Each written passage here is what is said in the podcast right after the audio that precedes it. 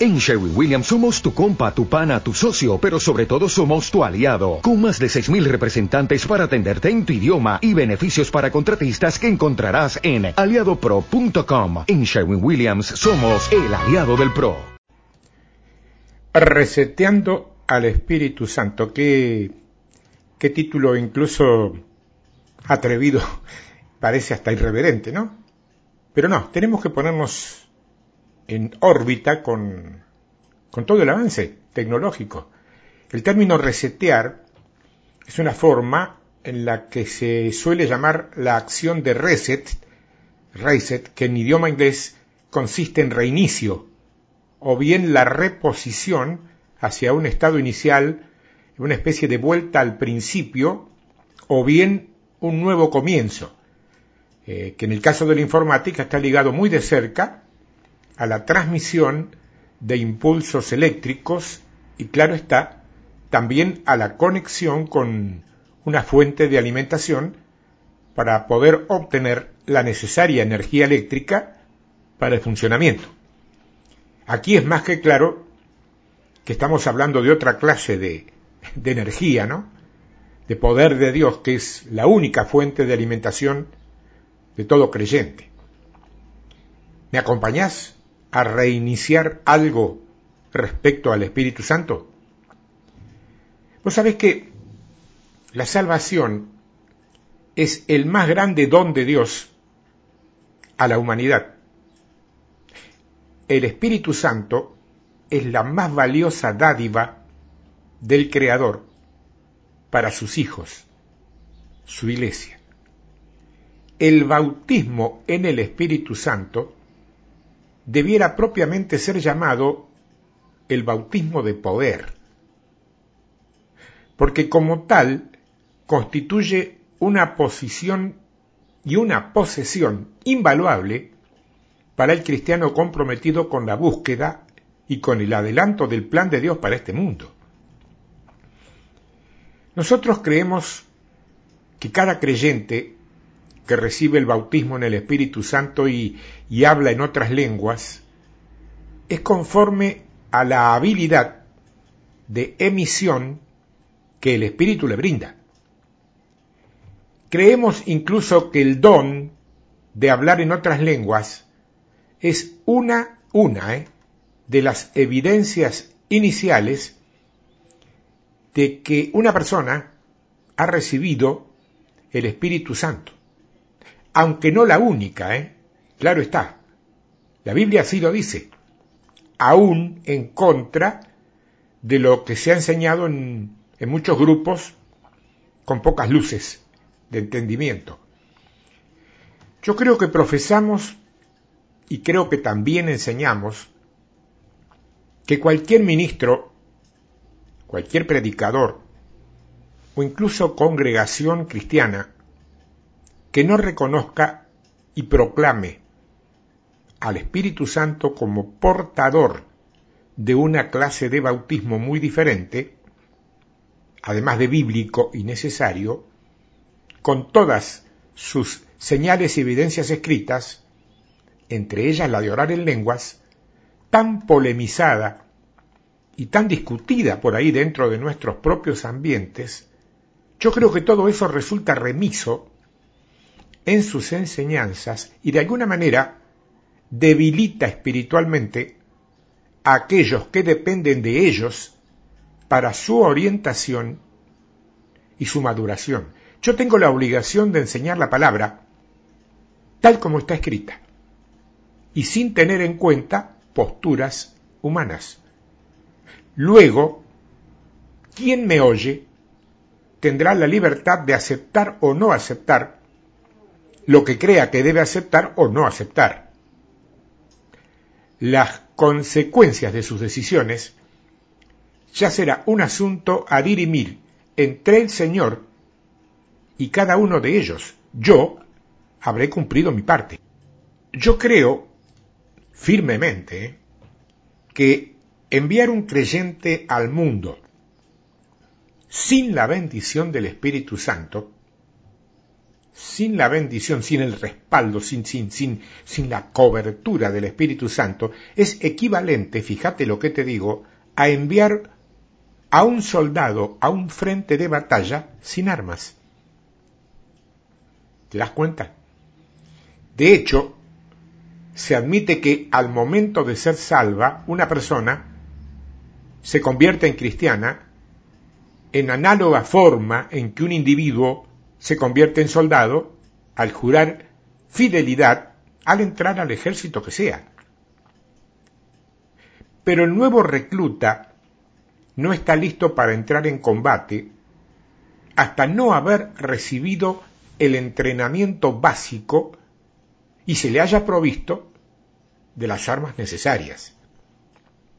El cristiano se encuentra en idéntica situación en el momento de la salvación. Si no lo animamos a buscar esa plenitud en el Espíritu, que muchos llaman bautismo, pero que eso cabe solamente cuando se experimenta por primera vez, y de ese modo se fortalezca para la batalla que indefectiblemente habrá de sostener con Satanás y sus demonios, yo creo que lo estaremos enviando a una lucha poderosa, pero dotado de manera miserable, dotado de manera mínima. En el libro de los Hechos, en el primer capítulo del libro de los Hechos, el verso 8 dice, pero recibiréis poder cuando haya venido sobre vosotros el Espíritu Santo. Y me seréis testigos en Jerusalén, en toda Judea, en Samaria y hasta lo último de la tierra. Esta no es una opinión del autor del libro de los Hechos. Te aclaro, estas son palabras de Jesús. Porque si vamos a trabajar en forma efectiva contra la destructiva y perversa conspiración promovida por el enemigo, deberemos adquirir y hacer nuestras todas las armas y posibilidades que se encuentran a nuestra disposición. Todo aquel, escucha, todo aquel que obstaculice de alguna forma al cristiano en el momento en que va a entrar en batalla, estará trabajando a favor de Satanás, aunque lo haga por, por ignorancia y hasta se horrorice de solamente pensar eso. Es la voluntad de Dios y también su mandato que todo cristiano, escucha bien, todo cristiano deba ser lleno del Espíritu Santo. Todo. ¿eh?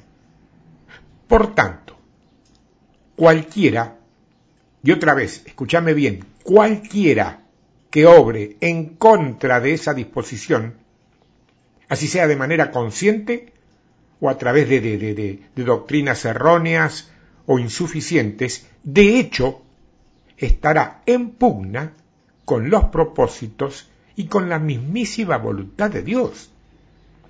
No es una diferencia doctrinal, por favor. Algunos lo quieren presentar así, pero no es una diferencia doctrinal, es un asunto de vida o muerte o de obediencia y desobediencia. Ahora bien, todo está muy bonito y forma parte del andamiaje dialéctico con que miles de cristianos se dan de narices a diario. Sin embargo, no todos tienen demasiado en claro el epicentro de todo este andamiaje, porque seamos honestos y reconozcamos que no todos los cristianos tienen sumamente en claro quién es el Espíritu Santo. ¿Te das cuenta? Ahí vamos entonces, porque para comenzar algo, lo correcto es hacerlo desde las bases, ¿no? Desde los cimientos. Entonces vamos allí. El Espíritu Santo, a veces también llamado Espíritu Divino, es un miembro distinto y separado de la divina Trinidad una calificación que no vas a encontrar escrita de este modo en ninguna Biblia, es cierto, pero que salta a la vista, de una manera implícita en el contexto de todos los textos escritos al respecto. De acuerdo con los que hacen polémica, no existe la palabra Trinidad en la Biblia. La inventamos los hombres. De acuerdo, sí, es así. Pero de allí a decir que la Trinidad no es bíblica, supongo que hay un paso tan grande como el que normalmente se da cuando se comete un error. Porque lo que no es bíblico es el término Trinidad, pero sí lo es el significado, el concepto. Llámalo trilogía, si vos querés. A mí esto me suena mucho más a brujos unidos que a hombres fungidos, es decir, trilogía. Esta Trinidad, yo la voy a seguir llamando así, obra, esta Trinidad obra en asociación y completa armonía con el Padre, que es Dios mismo, y con el Hijo, que es Cristo. El Espíritu Santo no debe, por tanto, ser confundido ni con el Padre ni con el Hijo. En la primera carta de Juan, capítulo 5 y verso 7, nos dice, porque tres son los que dan testimonio en el cielo, el Padre, el Verbo y el Espíritu Santo. Y estos tres son uno. Estos tres son uno. Nuestro Señor, Jesucristo mismo, hubo de decir lo que leemos en Mateo 28, capítulo 19.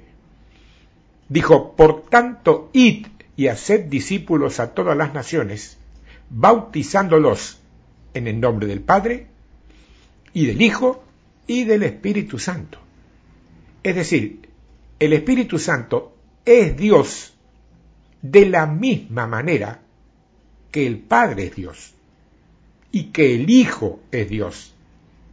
Existen, sin embargo, diferencias entre el Padre y el Hijo y el Espíritu Santo. Los tres no constituyen una fotocopia láser. Ellos tienen, ¿cómo te lo digo? Ellos tienen características individuales que fijaron sus funciones por separado, aunque los propósitos y las metas sean inherentes. Y presta atención, presta atención al último mensaje que predicó Jesús. Fíjate, a este lo encontramos en el primer capítulo del libro de los Hechos, y es donde en el verso 5 Él les asegura que serán bautizados, sí Señor, bautizados con el Espíritu Santo. Con, no en, con el Espíritu Santo. Y que eso, dijo, les sucedería dentro de no muchos días.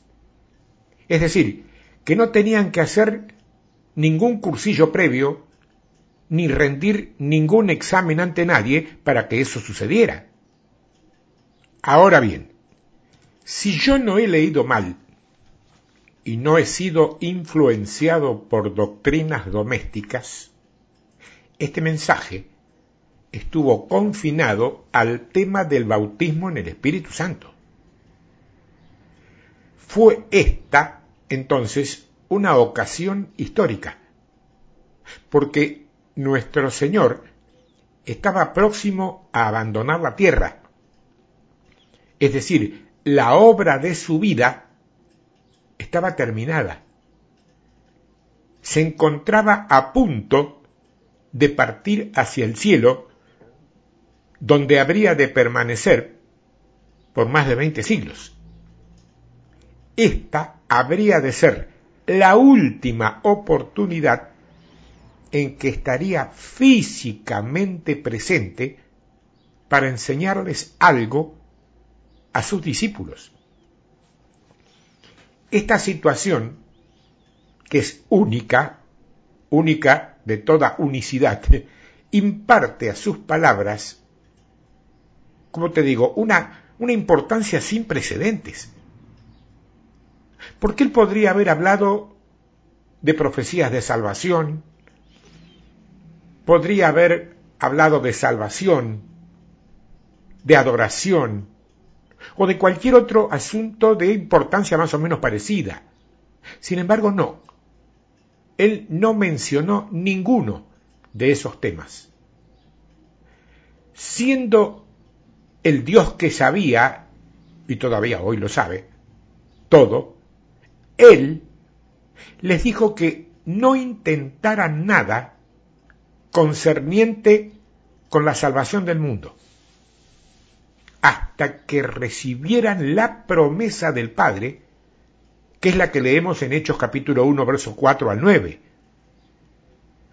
Entonces, en vista de las dramáticas circunstancias que rodeaban ese pronunciamiento, yo te diría que podemos asumir que cada palabra contenida en esos versículos fueron las más importantes pronunciadas por el Señor.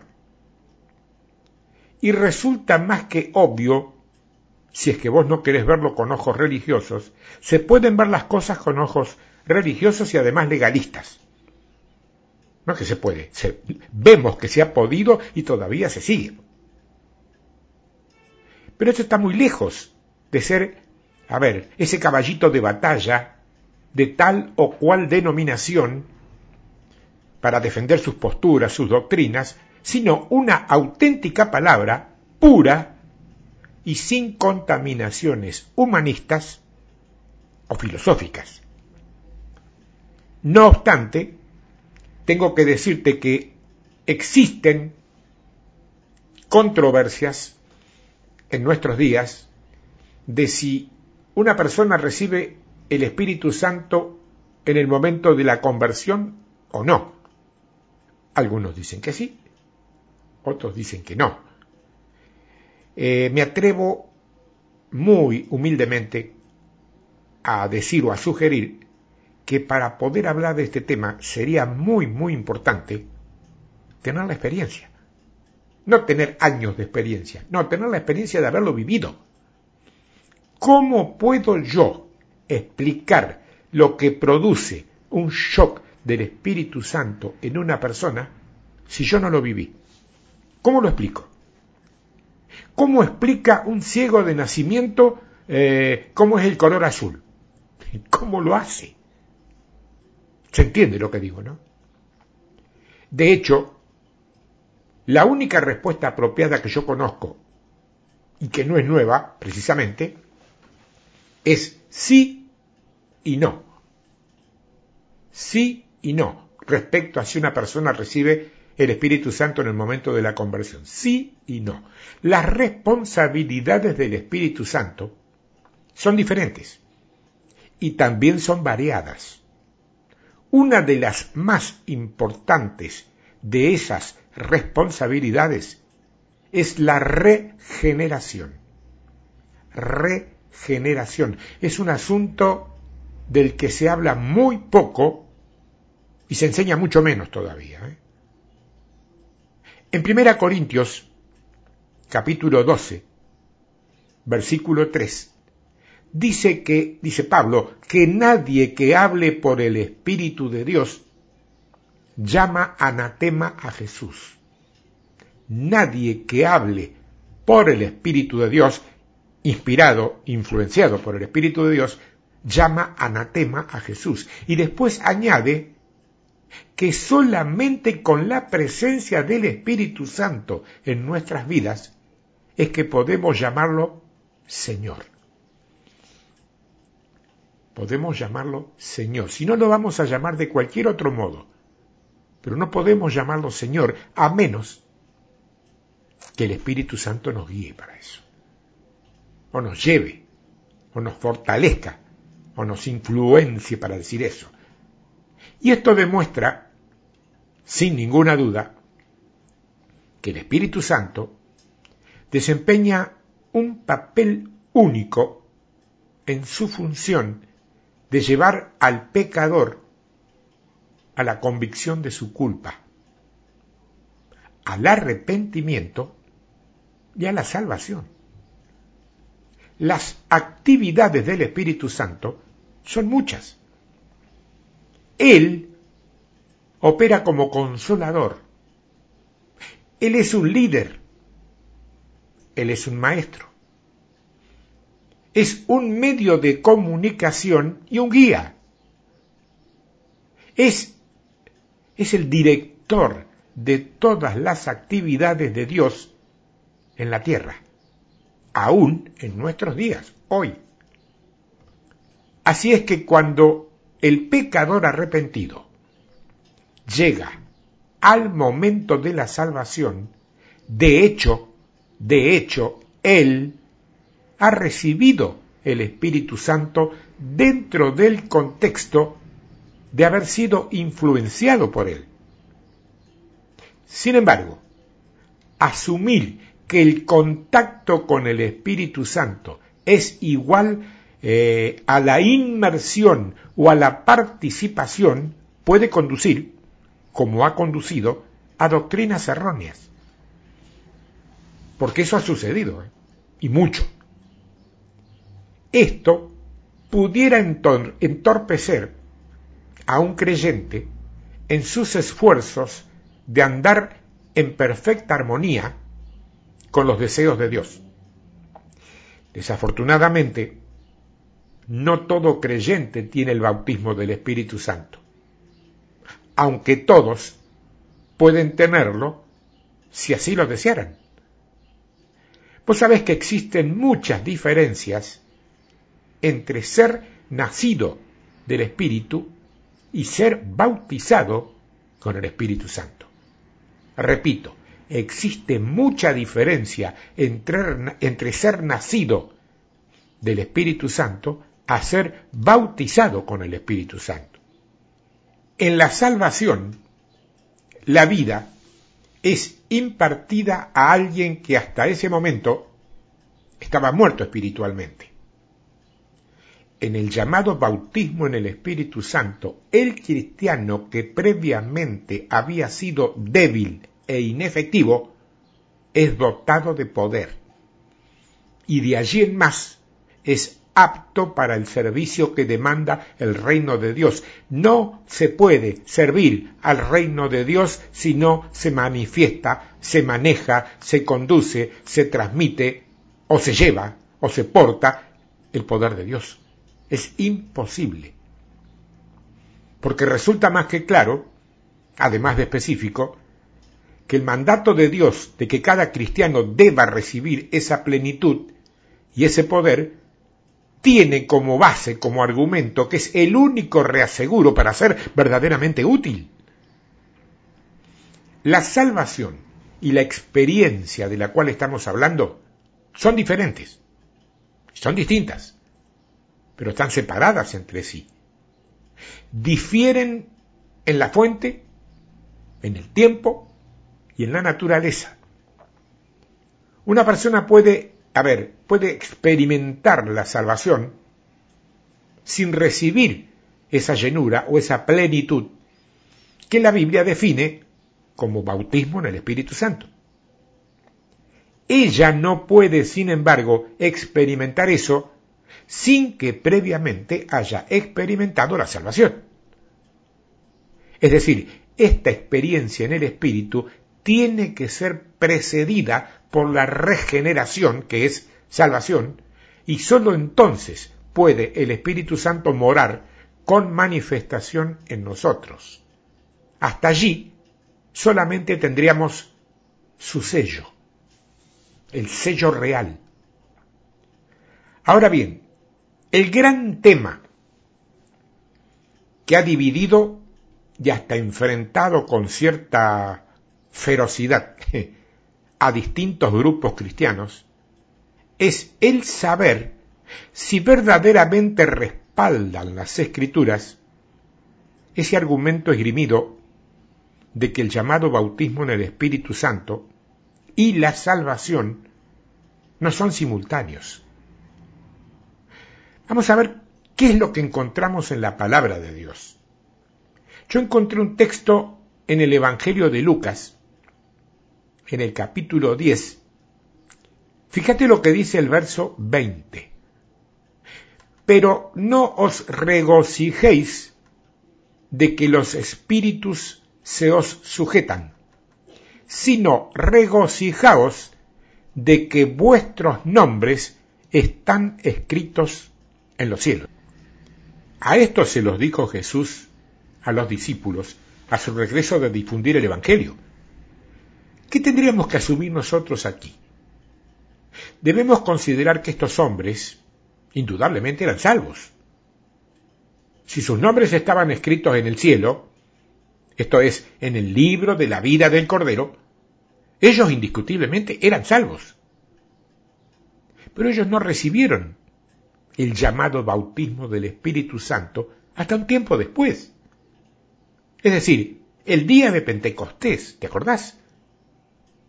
Y después tenemos el caso del apóstol Pablo, que antes era llamado Saulo de Tarso, y respecto a él, en el capítulo 9 del libro de los Hechos, nos ofrece la dramática, gloriosa y repentina conversión de Pablo, de Saulo, en el camino de Damasco.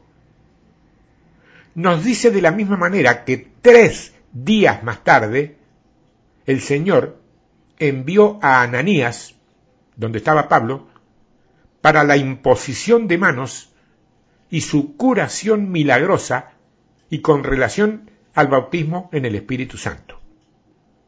Resulta más que obvio que Pablo no había recibido eso en el mismo momento de su salvación en el camino de Damasco. La Biblia expresa sin lugar a dudas que esos hombres eran salvos. Ellos eran creyentes. Las escrituras se refieren a ellos como discípulos.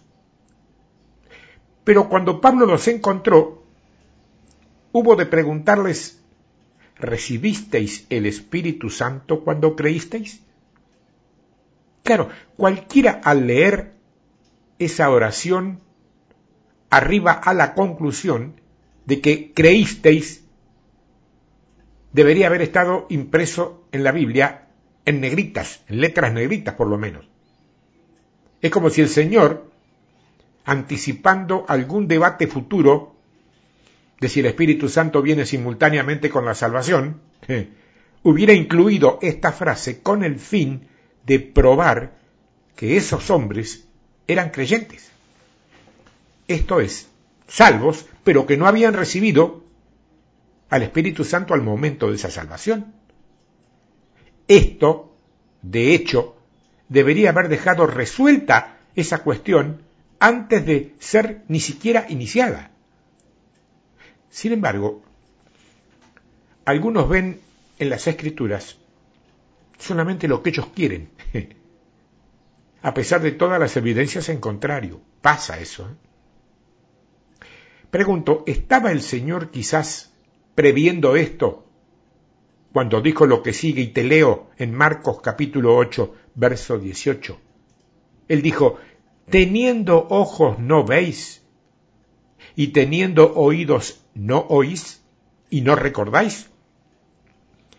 Pues sabes que siempre llamó mi atención en la época que, que me congregaba en una iglesia que no creía en este tipo de bautismo, lo que dice en el libro de los Hechos, capítulo 8, verso 17. Ahí leemos que dice, entonces les imponían las manos y recibían el Espíritu Santo. Yo creo que no es necesario añadir nada más. Si les imponían las manos y recibían al Espíritu Santo, es porque hasta ese momento estos hombres que sí habían recibido perdón y salvación, al Espíritu Santo todavía no lo habían recibido.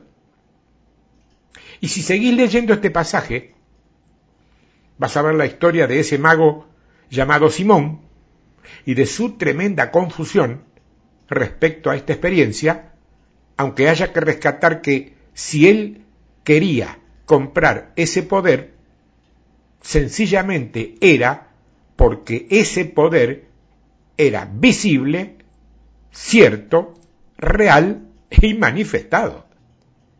Otro aspecto de esta cuestión, en relación a si somos llenos automáticamente del Espíritu Santo en el momento de la salvación, nos es revelado en las palabras del Señor Jesús, recogidas por Lucas en su Evangelio y escritas en el capítulo 11 y verso 13. Dice así, pues si vosotros, siendo malos, sabéis dar buenas dádivas a vuestros hijos, cuánto más vuestro Padre Celestial dará el Espíritu Santo a los que se lo pidan. A los que se lo pidan. El hecho concreto de esta materia es que debemos aspirar a ese bautismo o como vos prefieras llamarlo, en el Espíritu Santo. Esto no es algo impuesto sin conocimiento, que es como decir ah, involuntario sobre una persona en el momento de convertirse en cristiano. No, no, no. El bautismo lo transforma en un poderoso y entusiasta, militante trabajador para la obra de Dios. Así es.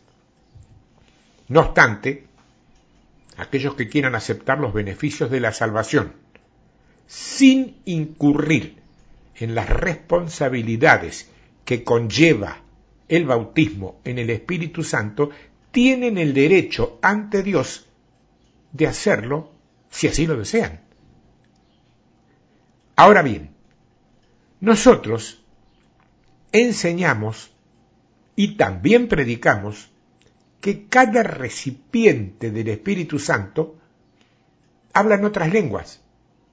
Y me temo que eso, que no es ni exagerado ni falso, sí ha sido sobreenfatizado, sobredimensionado por ciertas denominaciones al punto de proceder con total y absoluta crueldad e injusticia a apartar o a soslayar a miembros de sus iglesias que no tienen el don de lenguas, bajo el argumento de que si no hablan en lenguas es porque no tienen el bautismo del Espíritu Santo. Eso es falso. Eso es erróneo y tan falso como todo lo anterior que he venido mencionando. En principio, déjame aclararte por si no te habías dado cuenta todavía, que una persona no tiene que hablar en lenguas para ser salva. Ni lo sueñes. Ni lo sueñes, porque una persona no es salva por el hecho de haber tenido eh, ciertas visiones o por haber anunciado o enunciado algún mensaje profético, o por hacer milagros, o por hablar en lenguas. Una persona es salva al confesar con su boca que Jesucristo es el Señor y también creyéndolo en su corazón. Así lo dice la palabra de Dios. ¿Lo creemos o no? Yo lo creo. ¿Vos? Porque, veamos, una persona puede ser salva en una iglesia, obviamente, pero también puede serlo en su casa, en una esquina, viajando en un bus, en cualquier lugar. No es el lugar lo que importa, es la acción. La persona que cree en su corazón y confiesa con su boca a Jesucristo es salva. Y una vez que es salva, no lo puede ser más por el hecho de que reciba un don de lenguas y lo utilice. Claro está que allí va a salir alguno de esos creyentes que nunca se quedan con lo primero que oyen, y está muy bien que así lo hagan, y procuran ir más allá, si es posible, al fondo de la cuestión, y entonces te preguntan, pero ¿cómo es esto? Si ya tengo el completo don de la gracia en la salvación. ¿Me querés explicar por qué o para qué necesito esa especie de adicional que es el bautismo en el Espíritu Santo? Escúchame, en cierto sentido, nosotros no necesitamos el bautismo en el Espíritu Santo, sino sentirnos satisfechos con aceptar solamente la salvación como un don gratuito ofrecido por Dios. Que eso es lo que es justamente. Y si no nos importa nada el tomar nuestra cruz y seguir a Jesús para servirle. Tenemos el derecho, dentro del libre albedrío que Dios nos ha concedido, de hacer esto y aún ser salvos. Pero el Señor establece diferencias. Y si Él lo hace, yo lo creo. Si Él lo hace, yo lo creo. Si Él lo dice, yo lo hago. La diferencia que Él teje está centralizada entre aquellos que reciben su salvación como la obra final y los que se suman al servicio del Señor para multiplicar las bendiciones en el reino de Dios. Una vez más, esto reflota lo que siempre hemos dicho y enseñado. Vos no sos salvo por, sos salvo para. Es para aquellos que se comprometen a difundir el plan de Dios en estos últimos días que el bautismo en el Espíritu Santo resulta un apoyo incomparable. Durante el ministerio del Señor en la tierra, los discípulos lo tuvieron como un alto aporte espiritual, como consolador, como líder y como administrador. Hoy ya no lo tenemos personalmente para atender y llenar esas funciones tan esenciales. Y por ello fue que antes de partir dijo que habría de enviar otro consolador, no uno, otro. Él había sido el anterior. Él sabía que su tiempo personal en la tierra sería breve, que solamente podría supervisar el comienzo de la salvación aún en marcha y que aquellos comprometidos en compartir las responsabilidades de traer los millones de pecadores a la salvación necesitarían directrices más allá de todas las posibilidades humanas. Básicamente, este es el valor inestimable de ser lleno del Espíritu Santo. Para la persona que sabe, para la persona que sabe que habrá de morir en breve tiempo, Quizás no existan grandes ventajas en recibir el bautismo en el Espíritu Santo, pero para aquellos que no planean abandonar este mundo muy rápidamente, existen tremendas ventajas. De eso no hay ninguna duda. Yo creo que cada cristiano, activo o pasivo, va necesariamente a tener que confrontar los poderes de las tinieblas descritos por el apóstol Pablo en Efesios capítulo 6 y verso 12. Satanás tiene un ejército de demonios comprometido a interferir e incluso a destruir las vidas cristianas.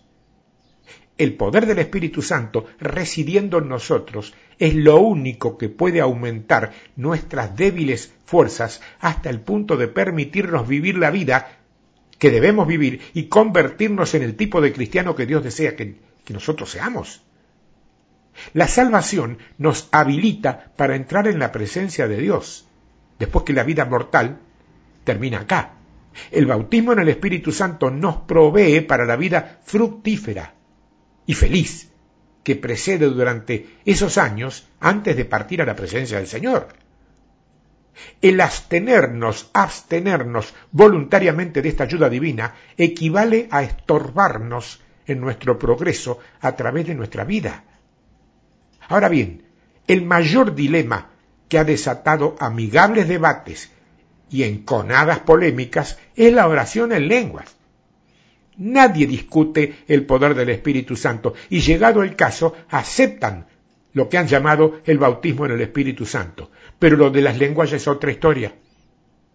Y como es otra historia, entonces te la voy a contar otro día, justamente así, como que eras o como que sea otra historia reseteando al Espíritu Santo. Yo creo que esto te tiene que haber dado un envión, porque necesito, como ministro del Señor, que te pongas las pilas en ese tema, que dejes de discutir, de debatir, de polemizar, pedilo, decirle Señor, quiero ser lleno del Espíritu o llena del Espíritu Santo, pedilo, pedilo con ganas, queriendo tenerlo. Él lo va a hacer. Lo hizo conmigo, yo no soy mejor que vos. Llegué un cachito, llegué un ratito antes nada más. a este lugar que te estoy contando ahora. Pedilo. Lo que pidieres en oración, os será dado. Reseteamos el Espíritu Santo, lo reiniciamos, comenzamos desde cero hoy. Que así sea. Dios te bendiga. Hasta la próxima semana, si Dios quiere. Y acordate, el Espíritu Santo está esperando que pidas por Él. Pedilo, sé lleno y gozate con la gloria del poder de Dios obrando en tu vida. Hasta la semana que viene.